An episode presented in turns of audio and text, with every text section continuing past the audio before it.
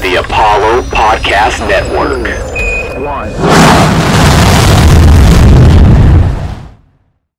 What's going on, everybody? Welcome to this week's preview edition of the Road to Glory podcast presented by Apollo Media. I am one of your hosts, Chris McGeehee. You can find me on Twitter at Chris B. McGeehee. Here with me today is my wonderful co-host, a guy who knows a lot about college football, a guy that you guys should definitely follow on Twitter at Apollo Des One. It is Mr. Apollo Des himself. Des, what's going on, man? How you doing, buddy? I'm good, bro. How are you? man, it's another day, and it is another day eh, where we prepare for this weekend of college football, man. Uh, before we do it, though, can I just real quick? I want to apologize to our listeners for the way that I sounded last week because your boy knows he sounded like absolute shit, and I apologize, guys. I was I was so sick, I felt like I was on my deathbed, but I'm back and ready to rock, baby. And it is about college football this weekend, but Des, I look, man, we we've got some games we've got to get to, but before we get there, there's a couple of other things we got to talk about first. We got to get to some news. Are you cool with that? Yeah, let's, let's hit on the news, bro. All right. So, uh, guys, look, I, I know you think that we're biased towards our particular schools, but uh, Des, we got to start with your school, man. We got to start with the change made at UT, switching from Hudson Card to the it's not not established, but I guess the veteran quarterback in the mix, and that going into effect with this week's upcoming game. How you feeling about it, man? Yeah, I mean it's Rice. They're they're Texas is playing Rice. It's a it's a get well game. It's a tune up game.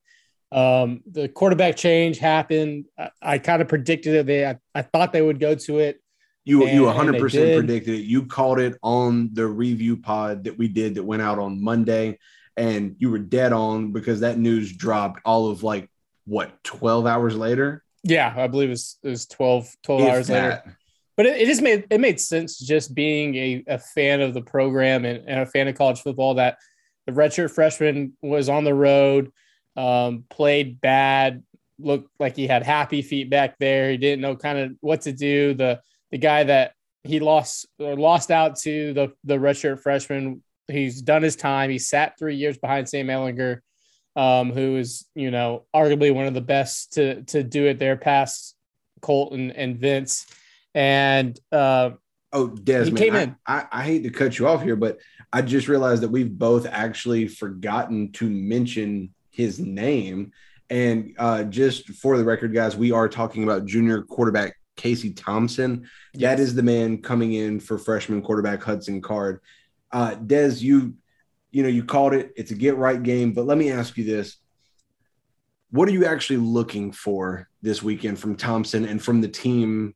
You know, it, as a whole, uh, other than just blowing out a team that they should blow out. Yeah, I like to see the RPOs, the the the Sarkisian offense. Last week we saw and if you're a Texas fan, it, felt like Tom Herman was the head coach last week and not Steve Sarkisian because it just seemed like he was going to run his plays and his plays only made zero adjustments to the game or game flow. And it was stubborn and hard headed. And then after the game, Sarkisian fell on his sword and, and, and, admitted to it. And we never saw that with Herman or Charlie Strong. Um, it was it was refreshing and the sour taste of a loss that the head coach was like, "Hey, I didn't properly put the guys in the right position or a game plan for them to win, and that falls on me. And uh, I just want to see their game plan. I want to see the RPOs. I want to see Casey do his thing. I, I expect nothing nothing sexy. I mean, I, I think he'll get probably three quarters of the game, maybe only half, and it'll be Hudson Card in there just because it should be a blowout. But seeing the offense being run, I could see an efficient day from Casey being 20 of 25 for about 250, two touchdowns, and add another 75 to 100 on the ground uh, just because he has a dual threat capability. So, um, all in all, it's a get right game, get the offense going, get the offensive line going, and, and then go from there. Let me ask you this just as a, as a quick hitter, uh, real quick what constitutes a successful day on the defensive side of the squad for you? Is it is it the number of points that they can hold Rice to? Do you want to see the run defense short up the most? What what are you looking for there? Yeah, it's kind of twofold because we we see it in the sense of where's all the the the sacks, where's all the tackles for loss, and I think a lot of teams blueprint Texas where it's a one two get rid of it. It's a it's a one read type thing, and, and so the guys aren't getting home, and you're not seeing a lot of sack totals, just because the teams have schemed away from that because the defensive line uh, does have the weapons. So I think for the Rice game itself, um, keeping them under ten points would be great. Um, a couple turnovers and, and, just being fundamentally sound. No no dumb decisions and d- dumb penalties. Uh, don't get ejected for a targeting call. You know, with with Tech looming the following week, um, because at the end of the day, it's Rice and Texas should cover the spread of 26 and beat Rice. All right, there we go. Wrapping it up nice and neat. Like you mentioned, Texas is a 26 point favorite, and that game will be taking place at seven o'clock on Saturday night at DKR. All right, Des, we got to move on, man, because there's some other big news. We got to get away from Texas here real quick, and we got to go out to the West Coast where some other news took place this week. And we've got to talk about USC deciding to make a coaching change, which stop me if you've heard this one before. You called on the last pod that we did. Now, admittedly, you did think that there was a chance that he could make it through the season and the brass at USC decided that they weren't going to wait that long to pull the trigger. So we've got rumors surrounding Urban Meyer, James Franklin, Bill O'Brien. Where do you want to start here?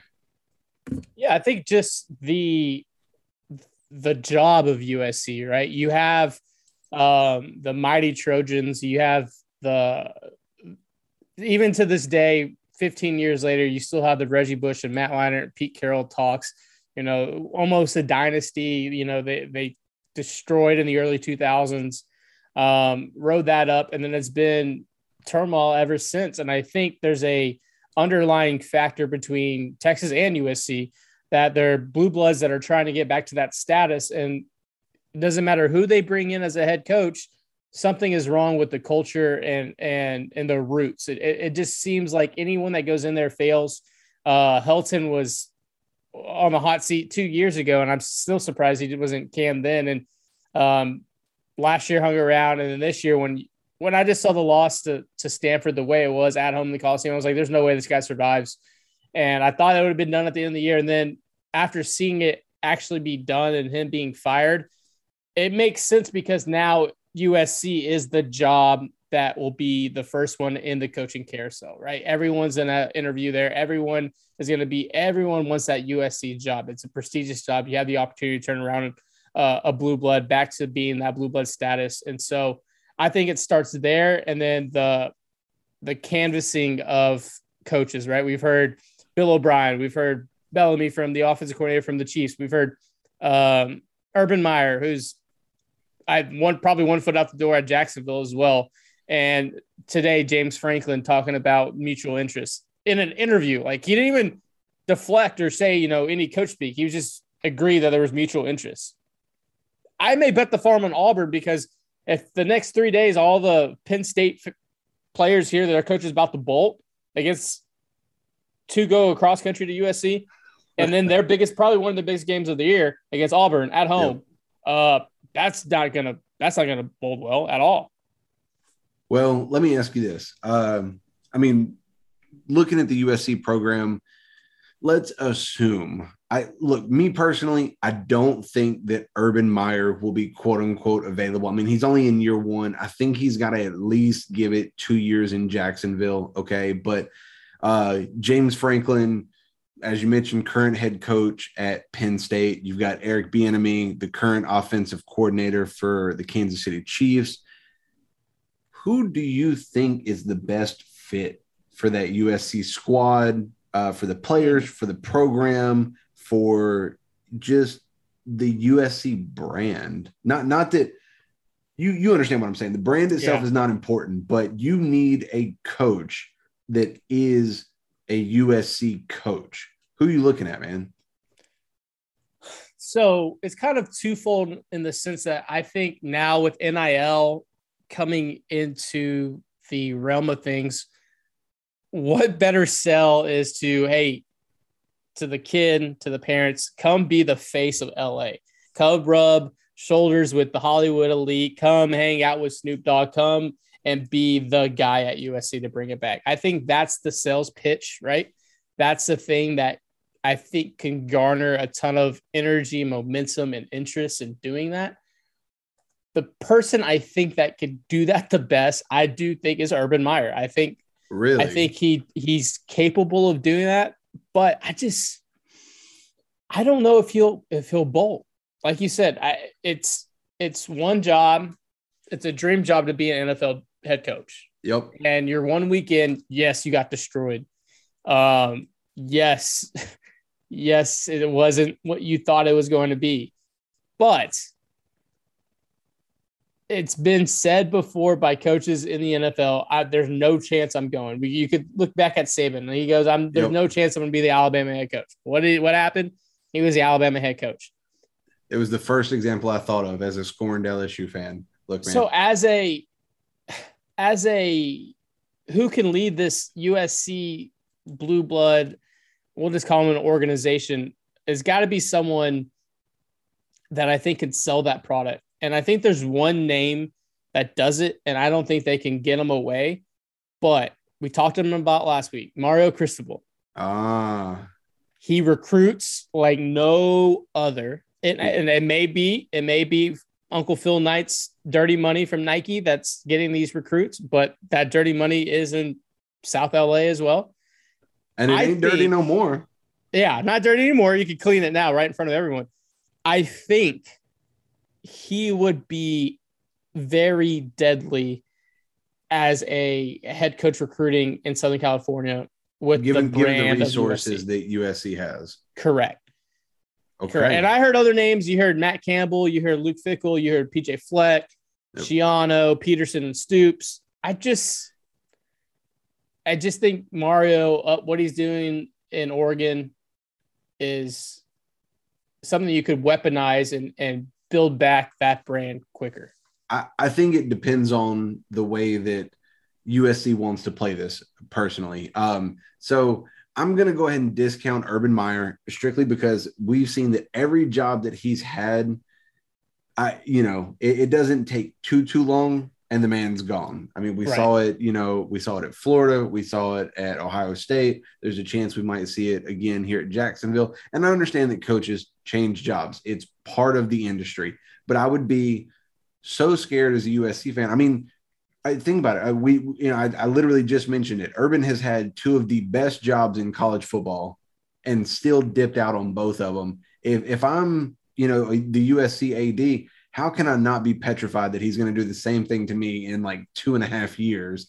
And here I am again. So for me, you know, if you want to go the the quote unquote safe route with upside, then you're looking at Mario Cristobal, like you mentioned, and then safe safe route with maybe potential upside, but who quite knows is James Franklin would be the other name on that list, right? We've seen both of those coaches, Cristobal and Franklin, be able to build and sustain a winning culture at at other schools that are not in you know in in the crux of you know LA. Um, the the one that I would have absolutely no, it would be you'd be swinging for the fences with the potential to strike out, and that's Eric Bieniemy. You know, we Mhm. we've seen we've seen what he does with Mahomes, but there's always the question of how much of it is Bieniemy, how much of it is Mahomes. We have Andy Reid talking up Bieniemy, but until you get him in the door, there's no way to know for sure. And you know, it, it's one of those. It, you if you take the swing, I mean, he could he could be one of the best college coaches ever. We don't know, but I I personally I would go Cristobal or Franklin, and Bieniemy would be my third choice amongst all of the coaches that we name. I really I wouldn't want Bill O'Brien. We've seen what he has done, you know, his track record. Right. Um, and yeah, I voiced my concerns with Urban and every name that you mentioned, they have red flags attached to them. But with those top three guys, I think those red flags are a little bit less. So, you know, I honestly, I I want them to make the right choice because I think college football is more fun when the big schools are prominent within you know within the actual landscape of what is happening this season and not just as a name Des, Yeah, I think the biggest thing, and you nailed it, is just that name and brand just seems to engulf uh, coaches. We saw it with Sar- with Sarkisian. We saw it with um, Lane Kiffin. We've now Yep. seen it with Clay Helton. it can be overwhelming. it can, and, and if you're not on your on your toes and and, and ready to accept that job, um, you can get eaten alive, and we've seen it. And we saw it. We've seen it at Texas. Now we've seen it again at USC. All right, Des, we've hit on, I think, our news for the week. So uh, when we come back, guys, we are going to get to the games. Des, there are still games to be played this weekend. So are you ready to talk about those, bud? Of course. All right, man. Guys, we will be back here in just one moment. What's going on, everybody? Welcome back to the Road to Glory podcast presented by Apollo Media. I'm your host, Chris McGeehee, still here with my partner, uh, Mr. Apollo Dez. And Dez, it is time to talk about the games, man. And I, I think we, I think we kind of have to start with Alabama visiting Florida. I mean, we, in in the first segment there, we talked about both Nick Saban and Urban Meyer, even though you know weren't talking about Alabama, we weren't talking about Jacksonville. Those names still managed to come up, and now we've got Saban's current school going against Urban Meyer's former school. That game is at two thirty. Uh, the SEC on CBS game, and on paper, you got number one versus number eleven. Um, I think once they step on the field, though, I I don't know that it's going to be that close. I I mean, Florida has not won a game against Alabama since the 20 or the, I'm sorry, the 2008 SEC championship when Urban was still there. Since then, Florida has had technically four head coaches all go against Saban and Alabama, Will Muschamp, DJ Durkin, Jim McElwain, uh, and, and Dan Mullen, and none of them have beaten Alabama yet. And I don't see that changing this weekend. Do you? I don't. I I I think that this potentially could be a, a rematch down the road if if Florida could upset Georgia um, later on. But it's it's got to be a time for Dan Mullen to to get this W against Alabama, and I don't think it's capable this year. But the more he spends his time there, the more he kind of gets grouped in those coaches that you just mentioned mentioned of never beating Saban and never being able to get over this hump that is Alabama. You have, I think it'll be close early on. Obviously, the the swamp will be rocking. Florida's going to be, you know, I'm, I think they'll be drunk by tomorrow if we're going to be completely honest, Yep. getting ready for this game. And I think you have to get to Bryce Young early. That's the only chance you have is this to start hitting Bryce early and often and make him start seeing ghost.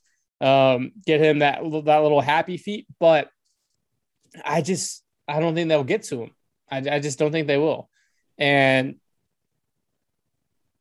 I look, think Florida wants a, sh- a shootout. I don't think they want to grind this game out. I think Florida just wants to um, just go. Uh, but they're not they're not built for that either because Emory Jones he has two touchdowns on the year, four interceptions. Yep. QBR's 56.3, not great. But I, I think if you want to beat Alabama's, you may want to get in a shootout.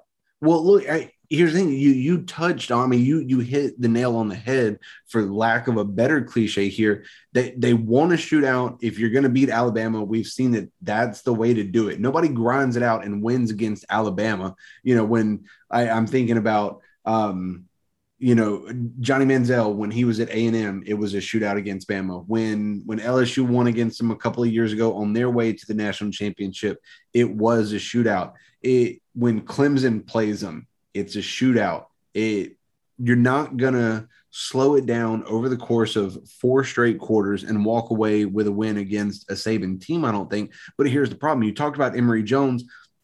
He hasn't exactly been super impressive this year. Uh, it looks like you know quarterback Anthony Richardson from Florida is he's definitely more of the dual threat quarterback. He's got 11 carries for 275 yards across two games.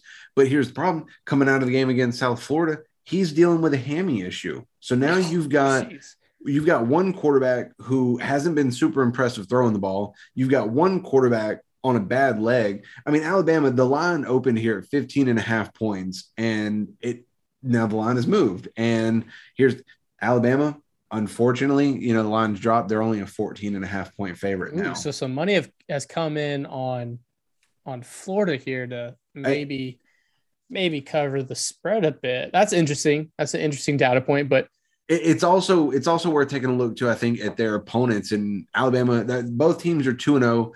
Alabama, we saw the the season opening win 44-13 over Miami. Then they followed up with the week two win over Mercer. I mean, that one doesn't even need to be discussed, but they did what they needed to do 48 14, dispatched them easily. Florida, they've played FAU and USF 35 14 over FAU, 42 20 over USF. I mean, these were convincing wins, but have they shown anything on the field that makes you think that they're capable of beating Alabama?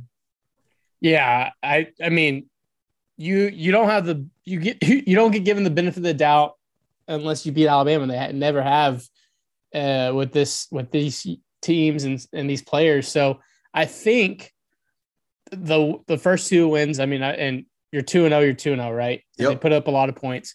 Um, it's just different when Alabama's five stars are running around the field and hitting you. It's it's just it's different when Nick Saban's across the uh, across the across the field with the headset on and and all that. I just they're not. I'm not saying they're not prepared for this game, but the first two games don't really tune you up for an Alabama. You know, so I was um, I was having lunch with my pops the other day, and uh, look, obviously it's been stated numerous times on this podcast. As an LSU fan, I hate Nick Saban. Okay, um, I, I do. I if it was up to me, Alabama would lose every game.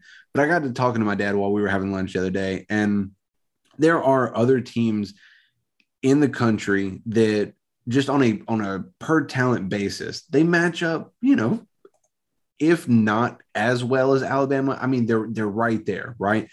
I want to know what the hell Saban is doing that is just so much better than any coach out there. And I know we'll never learn this obviously but we've seen coaches come from his tree who have had that insight into exactly how Saban likes to prepare, how he teaches his guys, everything like that.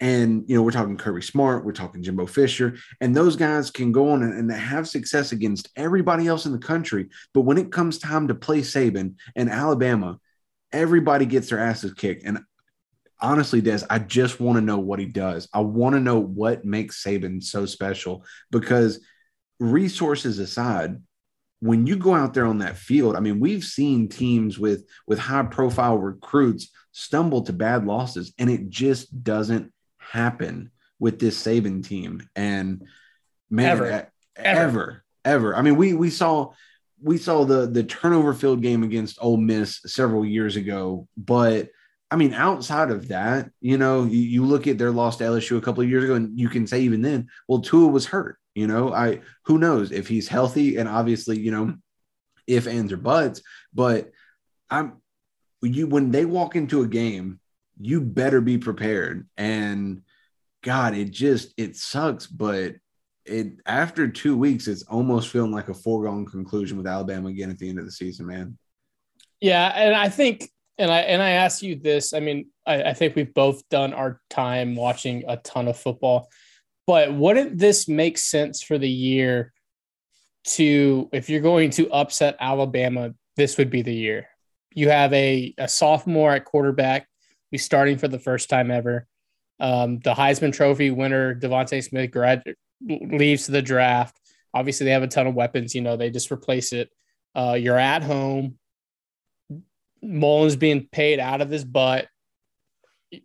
Like this, this is the year to do it if you're going to do it because I feel like once you get a couple years in the uh, the blueprint of of what Saban does and with his quarterbacks and all his turnover with his coaches, he has his perfect blueprint. But yep. if you're ever going to do it, it's got to be you know the sophomore on his third career start. I mean, you laid out all of the things that would apply to any mortal team. I mean, if, if this was anybody other than Alabama, I would say, you know what? Florida should probably be favored because everything is in their favor, except for the fact that it's Alabama. Yeah, All right, man. Look, I this pains me. I, we've spent way too much time on Alabama. We've got to move on. Yeah. We we've got another game. I want to jump to a 6:30 game that's going to be taking place on ABC and you know, at some point our our listeners are probably going to think that we are homers towards the SEC, uh, you know, or in your case, sometime between now and 2025 will be a homer towards the SEC. But we got to talk about number 22 Auburn traveling to Penn State. We touched a little bit on this game in the first segment when we were talking about James Franklin, but Auburn has scored a million points this season. This will be the first real team that they've played this season, and we get to finally find out is Auburn for real? And as of right now, Penn State is being listed as a six point favorite at home. So it comes down to, uh, you know, based off of what you've seen so far, how do you think this game shakes out? So my question is one is it are they are they doing the whiteout is the whiteout in the in the crowd do we know that yet honestly haven't seen okay because that's one of the coolest things I, oh, oh, 100%. I love the whiteout. But let me ask you this is the whiteout something that you do against like an Auburn team, or is that something that you save for, you know, like maybe an Ohio State team in a few weeks? I think it's just one of the things you gotta you gotta get the get the team in front of you. Um, I think Auburn's going to win, and I know Auburn, Auburn's going to win. I think Auburn's going to win. I know they put up 100 22 points in two games. They haven't played anyone. Penn State beat Wisconsin to start off the year on the road, big win. I think this USC Franklin debacle is really going to mess with the team. I've been in locker rooms where coaches are, you know, is he going to be here next year? Is he not? They're kids. They're they're kids at the end of the day. They're they're they're going to see what's happening in social media, and to see your head coach not even say no, I'm I'm sticking with um, with my guys, with my team, not even any of that. That's worrisome for me. And Auburn's already putting up a ton of points on, on top of that. They're coming in with the SEC speed and size and all that jazz, the SEC folks like to say. Um, it looks like Bo Nix has maybe figured it out. I don't know. Uh, but Nix versus Clifford's going to be really good. Um, battle at the quarterback position. Noah Cain is a guy that I want at University of Texas. Penn State beat him head heads up for for his for his signature. And Dotson's a, a great receiver as well for Penn State. Uh, they have three weapons offensively. I just I think Auburn's just going to be like, hey, let's run. And if you catch up and you can stay with us, that's great. But if not, we're just going to keep putting points up. And so um, it's it's one of my favorite games of the year. I think this game right here. All right. Well, you know, I so I, I looked this up while you were talking, and you actually might be right about the whiteout because after this game, their two biggest games left this season are Iowa and Ohio State, and both of those are going to be on the road. They're traveling okay. to Kinnick Stadium on October 9th, and then they've got to turn around and travel to Columbus to square off with Ohio State on October the 30th.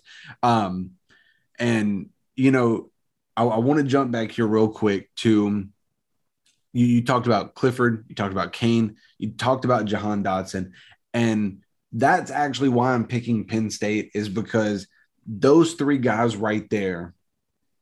God, I love that trio. I yeah, it's I, it's a three-headed monster for sure. Oh, 100%. And I just think that they're going to have answers for this Auburn defense that just maybe isn't used to the speed of the season. I, I mean, obviously, Auburn plays – an SEC slate every single year. But, you know, we talked about Penn State coming out, you know, against Wisconsin and, you know, Auburn wanting to run. But here's the thing I mean, Auburn has played Alabama State and they've played Akron. Are their players, especially on defense, acclimated to the actual speed of of this current iteration of the season? And if if Penn State can come out at home and jump out to an early lead, I think Auburn might be in trouble, man.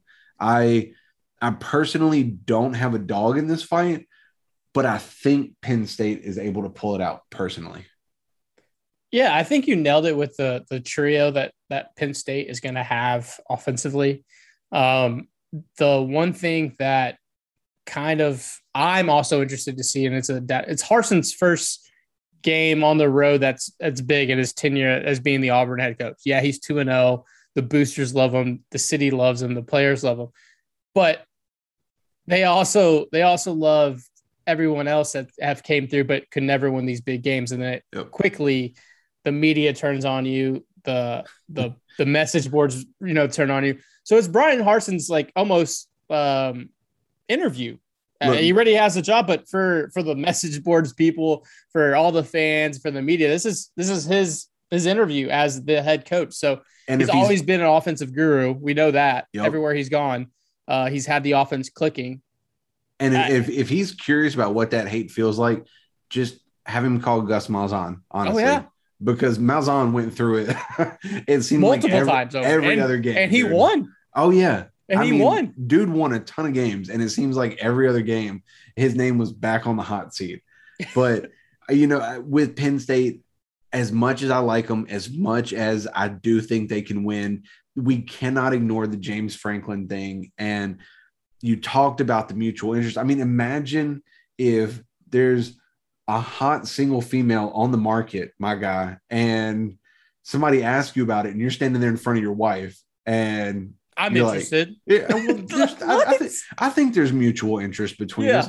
Oh my god! Like, what do you know going how, on? Do you know how much trouble you're going to be in with your current partner? Yeah. And it'll be interesting to see those repercussions. Now, here's the thing: either two things happen. Number one, this team absolutely falls apart, or number two, the players band together in spite of James Franklin. And I think it'll be interesting to see which way that happens to shake out. All Yeah, right. I, I, I think I think you nailed it perfectly. All right. We've got one more big game that we want to jump to here in just a second. Uh, and then, Des, I think we should probably look at this week, maybe some of the more interesting games, even if they're not necessarily billed as, as heavyweights. So, guys, we are going to do that right on the other side of this.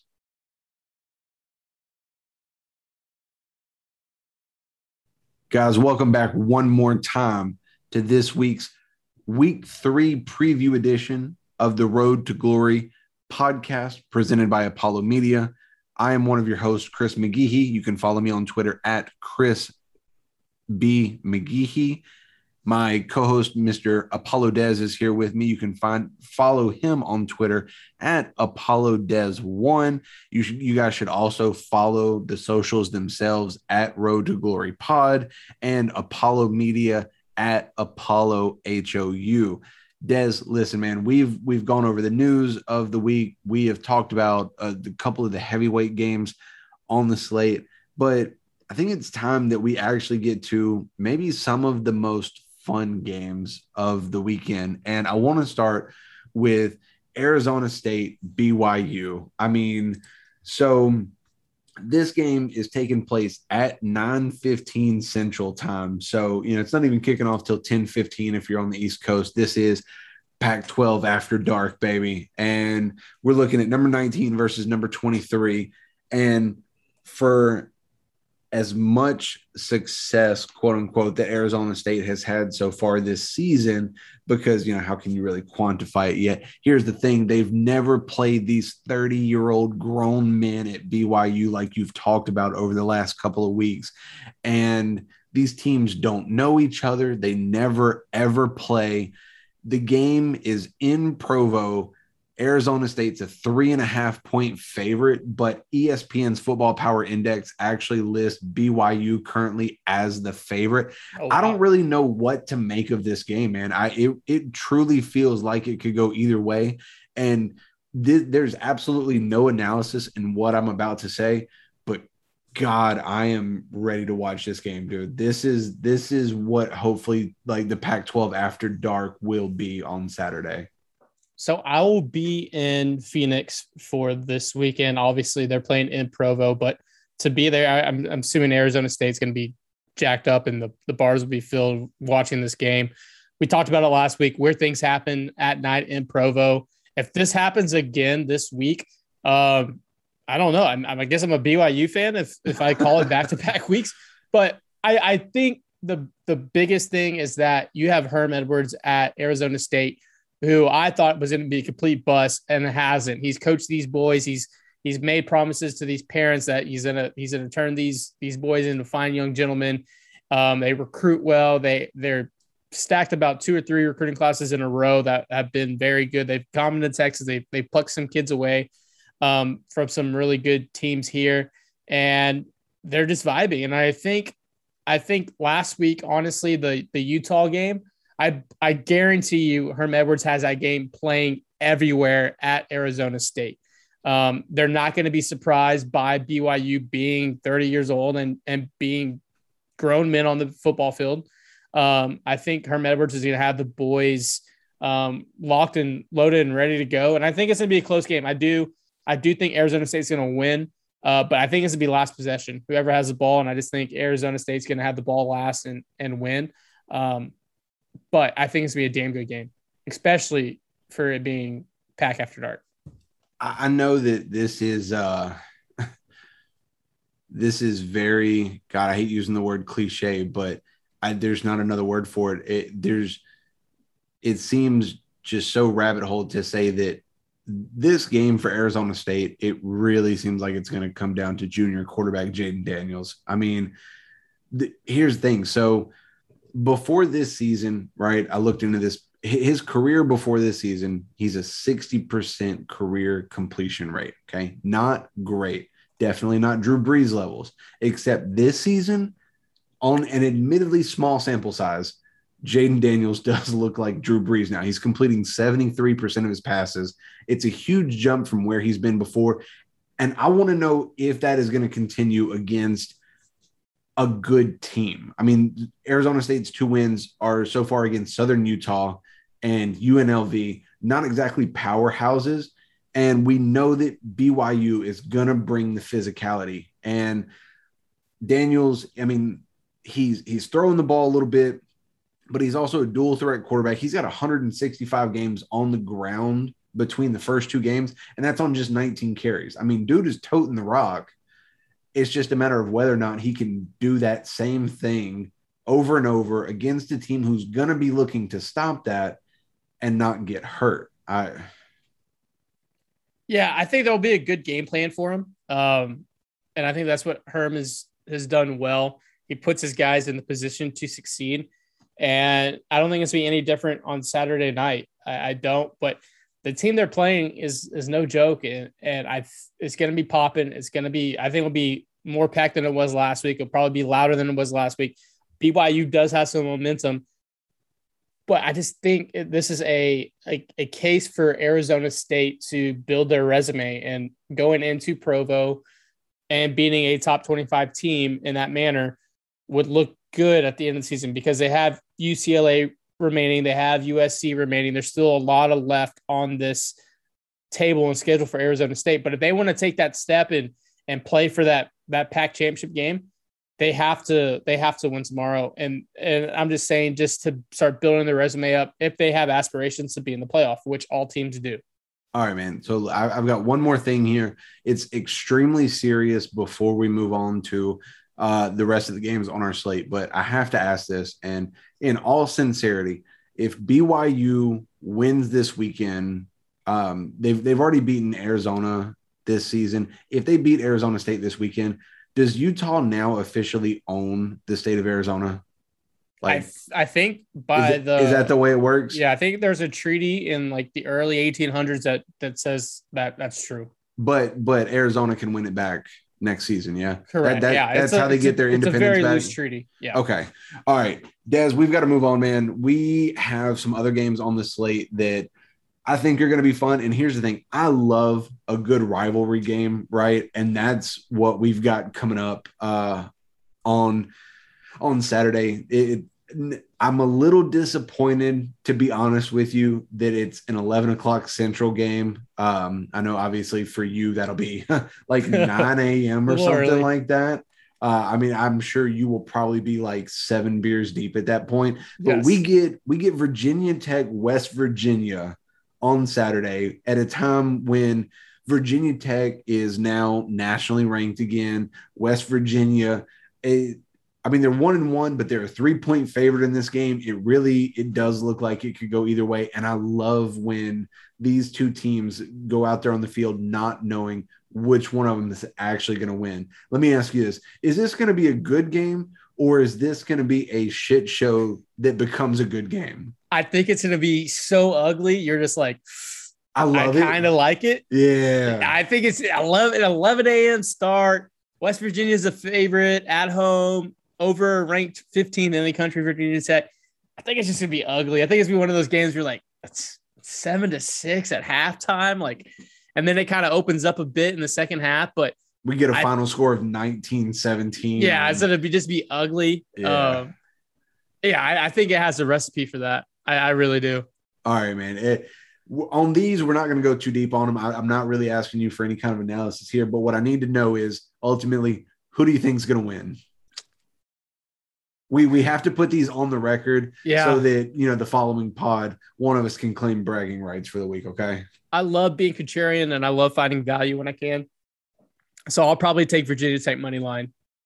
Virginia Tech money line. Yeah, if I'm Ah. gonna take, I'm gonna take them to win. I'm gonna take them to win. That, that's fair. The three Okay. points. I mean, I, I don't know it off the top of my head, and I, I can look it up, but uh, I I just think the value is there. If you're gonna take this game and it's gonna be ugly, just go all in on the money line because the three points aren't really gonna, you know, Not, really not gonna do gonna for do a whole lot for you. No. Okay. yeah, they're plus one twenty five. So I think there's value there in that. All right. You're calling Virginia Tech. And oh, man, if this were first take, I think I would have to dig my heels in on West Virginia. But I kind of like this Virginia Tech team. And so I think I'm to agree with you. I know that, you know, we generally only agree on so far the ones that have been basically down the middle. But I, I do think that that the Hokies can can go in there and knock the Mountaineers off. And uh you know, I, I think Morgantown's going to be a little disappointed on on Saturday, but hopefully it's a good game. All right, let's move on to the next one on the slate. We're looking at Oklahoma State and Boise, my guy, and these are two teams that you don't ever think about in the same sentence, but at the same time, this definitely seems like it could be a fun game. What do you got for me on this one? How you feeling? Yeah, I I think I think Oklahoma State's fraudulent. Ooh, um, in the sense spicy. of in the sense of yes, they have Sanders. I, I know what he's capable of doing, but now he's alone. He doesn't have Wallace. He doesn't have Chuba.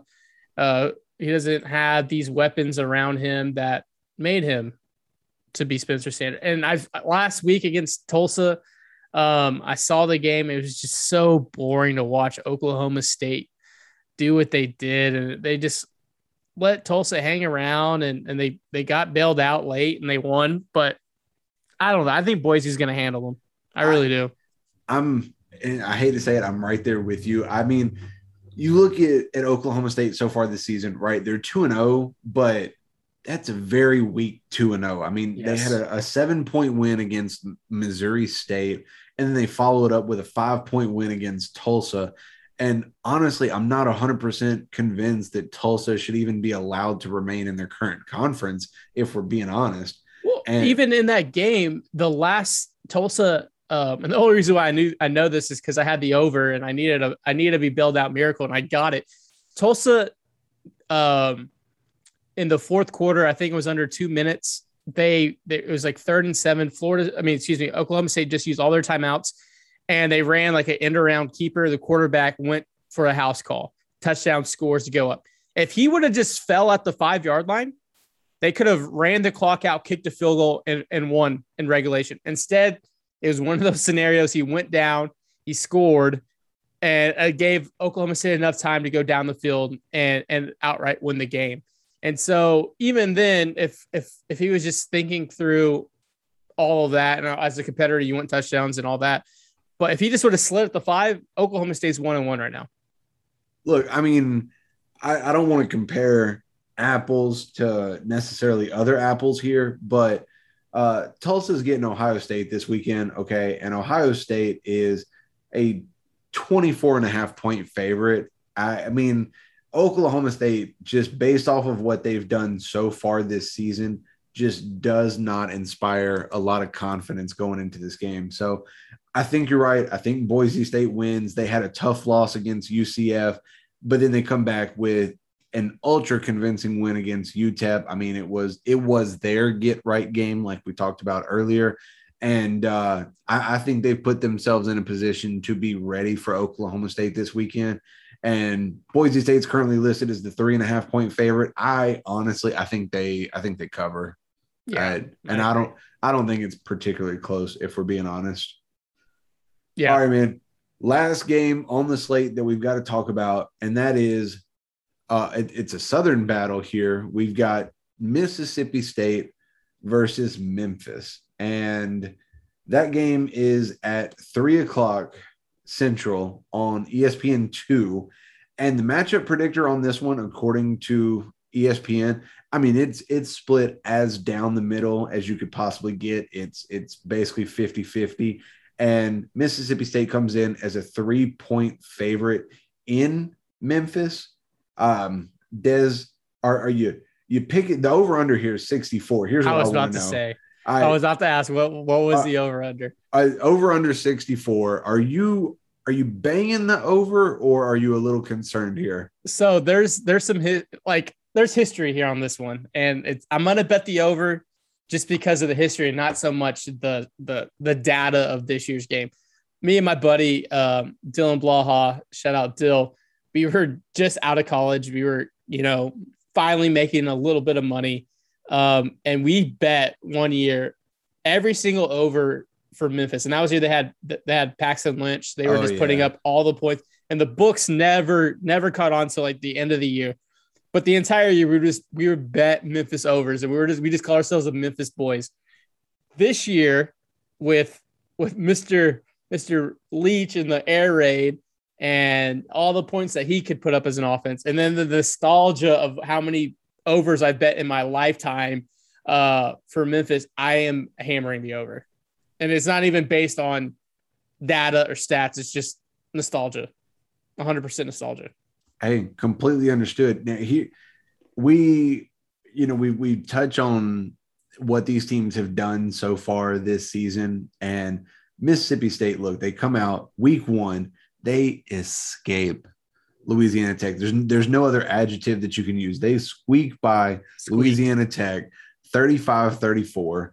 And then they bounce back the next week. They play NC State and, you know, a little bit more convincing. It's 24 10. Meanwhile, on the other side, Memphis comes out to start the season and just absolutely demolishes Nicholls 42 17. And you're thinking, okay, this Memphis team, you know, uh, obviously kind of an inferior opponent, but, you know, Memphis looks like they are prepared and ready to do business. And then they go into a game last weekend against Arkansas State. Uh, it's a road game for Memphis, but it's a 55 50 shootout. I mean, these two teams alone have the recipe for nail biters and heart stoppers. You put them in the same game together, and it's almost a guarantee. I mean, dude, Memphis, I, I don't know if you understand this, but Memphis is averaging almost 650 offensive yards a oh game, Oh dude. my gosh. Like, And but you they're, know- but they're, and you they're know giving Leach up goes 500. quick. And you know Leach goes quick. So if there's a th- three and out, it's going back the other way. And if they're if they're going for 600 yards, you know they're going quick. Oh, just, a it's hundred percent. Almost a perfect storm. Look, they're, they're, they're going for almost 650, but on the other hand, against Nicholls and Arkansas State, they are averaging giving up 500 yards a game, dude. And if you Oh. think that if you think that Leach isn't going to take advantage of that, I mean, honestly, this is going to be a, I think, a super fun game. I'm disappointed that it's at three o'clock in the afternoon when I'm going to want to nap, but I, dude, I mean, if, if you're not it's- It's a perfect storm. It's a perfect storm to to see all the points. Absolutely. And it'll be, you know, you're going to, it's going to have to compete with Alabama, Florida. And I know that's where most eyes will be, but I think there's a good chance I'm going to have this on the second screen and I'm going to bang the over on it, dude. I'm going to shout out, shout out you and Dill because it's time to bang the over on Memphis. Honestly, if they're going to keep putting up stats like this every game, you know, with a combined 1,100 yards of offense both ways every game, give me the overs, dude. I'm in. I'm totally in. All right. Me. Des, sold that, me on it. Man, look, that's that's gonna do it for us, buddy. Uh, we've got. I, I know the schedule didn't look great, but after talking through it, I think we've got some good games this weekend. And um, sure. you know, of course, we're gonna be back on Monday morning for everybody to recap the games that we see this weekend. So I want you guys to stay tuned for that. In the meantime, uh, you can follow my co-host Dez on Twitter at Apollo Dez. De- Dez, what is that you tell the people? Is it is it smash the subscribe button, then unsubscribe, and then lightly tap the subscribe button again? Or uh, you know, is there a particular way that you want them to do it? Yeah, I think that I think that's good. Just right, like, subscribe, so, unsubscribe, resubscribe, and uh, leave a five star review.